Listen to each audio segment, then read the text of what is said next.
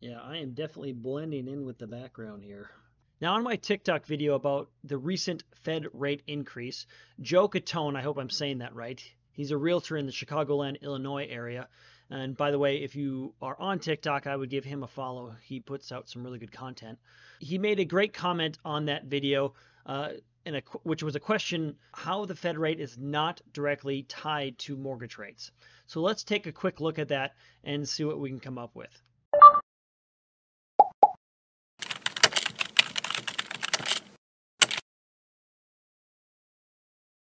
So the Federal Reserve is one of many influences on the mortgage rates, along with inflation and economic growth. The Federal Reserve doesn't set mortgage rates, as a lot of people tend to think, but it does affect mortgage rates indirectly, however. Mortgage rates are actually determined by many elements, including the inflation rate, the pace of job creation, and whether the economy is growing or shrinking.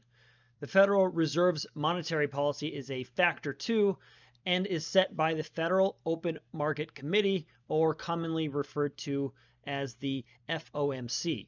So now you might be wondering, what does the Federal Reserve actually do? So the Federal Reserve is the nation's central bank.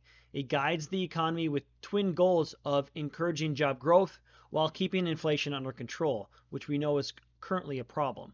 Now, the FOMC pursues those goals through monetary policy by managing the supply of money and the cost of credit. Its main monetary policy tool is the federal funds rate, which you've been hearing has been increasing. And that interest rate is the one that banks use to charge one another for short term loans. Now, although there's no such thing as a federal mortgage rate, the federal funds rate influences interest rates for longer term loans, which would then include mortgages. The FOMC meets eight times a year, roughly every six weeks, to tweak their monetary policy. And so we just had that last week when they increased rates. At the conclusion of each of these meetings, the committee then releases a statement explaining its reasoning. Three weeks later, the meeting's minutes are then released, serving these Fed nerds such as myself even more detail to look into. Now, do mortgage rates follow the Fed rates? The Fed and the mortgage market move like a dance partner. So sometimes the Fed leads, sometimes the mortgage market leads, and sometimes they dance on their own. The federal funds rate and the mortgage rates usually move in the same direction, but it's hard to say whether the mortgage rates follow the Fed's actions or the other way around. Now, the FOMC prefers to give investors a heads up whenever it plans to raise or cut short term rates, and members of the committee advertise their intentions by sprinkling hints into the public speeches when they're being interviewed and whatnot. So that way the message can kind of get out before it becomes official. Kind of creates what they've been terming as a soft landing in a different sense. So by the time the committee then meets officially, there's usually a consensus among investors as to whether the Fed will cut rates, raise them, or keep them unchanged. As that consensus then solidifies before the FOMC meeting, mortgage rates usually drift in the direction uh, that the Fed is expecting the move. So, in other words, they price it in ahead of time. So, often by the time the meeting happens, mortgage rates have already reflected that change. So, no real change actually occurs as a result, a direct result of the increases. At the same time, mortgage rates move up and down daily in reaction to the ebb and flows of the U.S. economy and global economies, which are the same developments that the Fed actually responds to itself.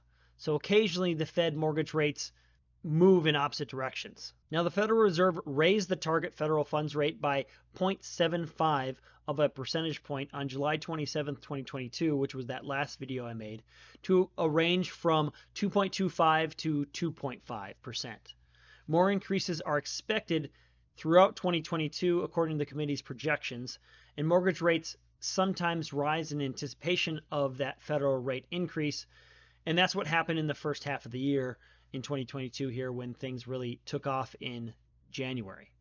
Now, although there's merely an indirect link between mortgage rates and the federal funds rate, the Fed does have a direct influence on the rates charged on home equity lines of credit, or HELOCs as we know them, which typically have an adjustable rate. So interest rates on HELOCs are linked to the Wall Street Journal prime rate, which is the base rate on corporate loans by the largest banks. The prime rate in turn then moves with the federal funds rate. So the prime rate rose to 4.75% after the June 15, 2022 Fed meeting.